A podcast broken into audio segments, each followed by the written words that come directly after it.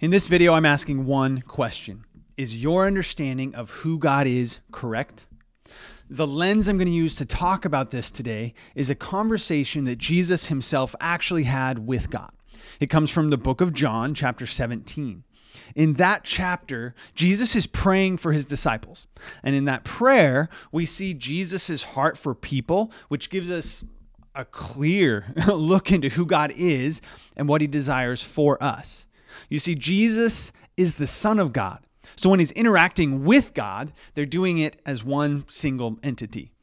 I realize this one sentence could and probably should actually be an entire video series in itself. So we'll come back to that someday soon. But for now, I'm talking to you in this video, assuming and in fact inviting you to be at the point that you believe that Jesus is God, which is a critical part of the Christian faith. So the answer to our question today is really simple. To know Jesus is to know God. That is our clearest path to understanding who God is. I'm going to read this prayer and then point out a few things. There's a good portion of scripture we're going to read here, but listen very carefully. I'm going to read to you John chapter 17, verses 6 through 19. And I'm reading this from the ESV version, the English Standard Version. It says this, starting in verse 6. I've manifested your name to the people whom you gave me out of the world. Yours they were, and you gave them to me, and they have kept your word. Now they know that everything that you've given me is from you. For I have given them the words that you gave me, and you and they have received them and have come to know in truth that I came from you. And they have believed that you sent me. I'm praying for them. I'm not praying for the world, but for those whom you have given me, for they are yours. All mine are yours, and yours are mine. See the unity that He and God have here? And I'm glorified in them. And I am no longer in the world, but they are in the world. And I am coming to you, Holy Father, keep them in your name, which you have given me, that they may be one, even as we are one. Another reference to the unity of God and Jesus here. While I was with them, I kept them in your name, which you have given me. I've guarded them, and not one of them has been lost except the son of destruction, that the scripture might be fulfilled. A whole nother video we could go into making. But now I'm coming to you. And these things I speak in the world, that they may have my joy fulfilled in themselves. I have given them your word, and the world has hated them because they're not of the world, just as I am not of the world. I do not ask that I do not ask that you take them out of the world, but that you keep them from the evil one. They are not of the world, just as I'm not of the world. Sanctify them in truth. Your word is truth.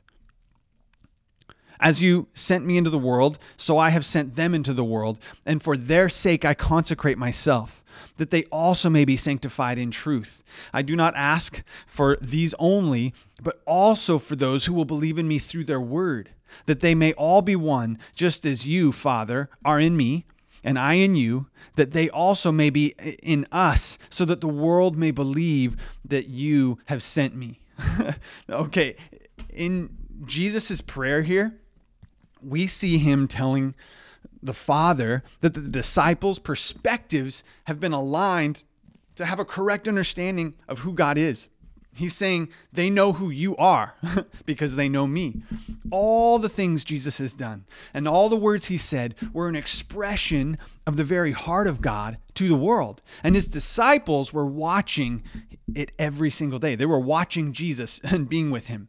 And now Jesus is praying that not only would they have the same kind of unity with God, but that the world around them, who they share Jesus with, would have a correct understanding of and that same unity with God. So, again, if you want to have a clear understanding of who God is, then get to know Jesus. When Jesus came to earth, he took on the form of a human man. He showed them that God's heart really actually is for humanity.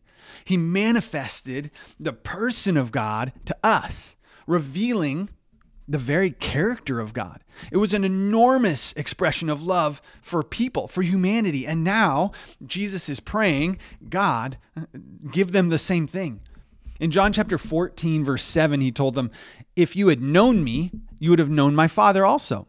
And from now on, you know him and have seen him. he was constantly putting into right perspective, the right lens he was giving his disciples to understand who he was, meaning who Jesus was.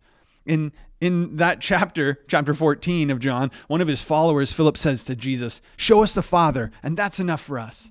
That happens in verse 8 of John chapter 14. And I'm going to tell you a bit more from that chapter because Jesus was pretty quick to rebuke Philip, but he also teaches him in that moment.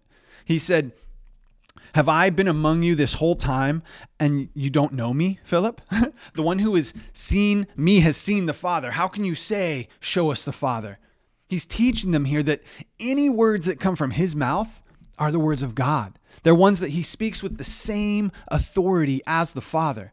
He goes so far as to say, Believe me that I am in the Father and the Father is in me. Otherwise, believe me because of the works themselves. The works he was doing as a man on earth were validating his very claim to be God himself. Imagine the miracles they were watching. He taught the disciples to understand that he, meaning Jesus, was in fact God. He himself is the Word of God, and he lived that out in front of them every day, teaching them this truth, not only when he spoke, but with every single thing he did. As a disciple maker, our role is teaching people around us to have a larger understanding of who God is. To do that, we need to have an ever increasing understanding ourselves of who God is, which comes by knowing Jesus. So, guys, open the Bible, spend time in it. This is a critical piece of having a correct understanding of who God is. I want to look at, at this last thing um, from, from chapter 17, though, because Jesus tells God he's given the disciples a depth of understanding they didn't have prior to knowing him. They now understand that all things come from God. The miracles Jesus performed were acts performed by the sovereign God himself. The words that Jesus spoke were the very words of God. Jesus came as God, and the disciples believed that. They believed it to be true, and they were being transformed in their understanding. So, one of the things that Jesus was doing with his time on earth was teaching his disciples to have the right perspective of his own word, words, the things he said. They were the very words of God.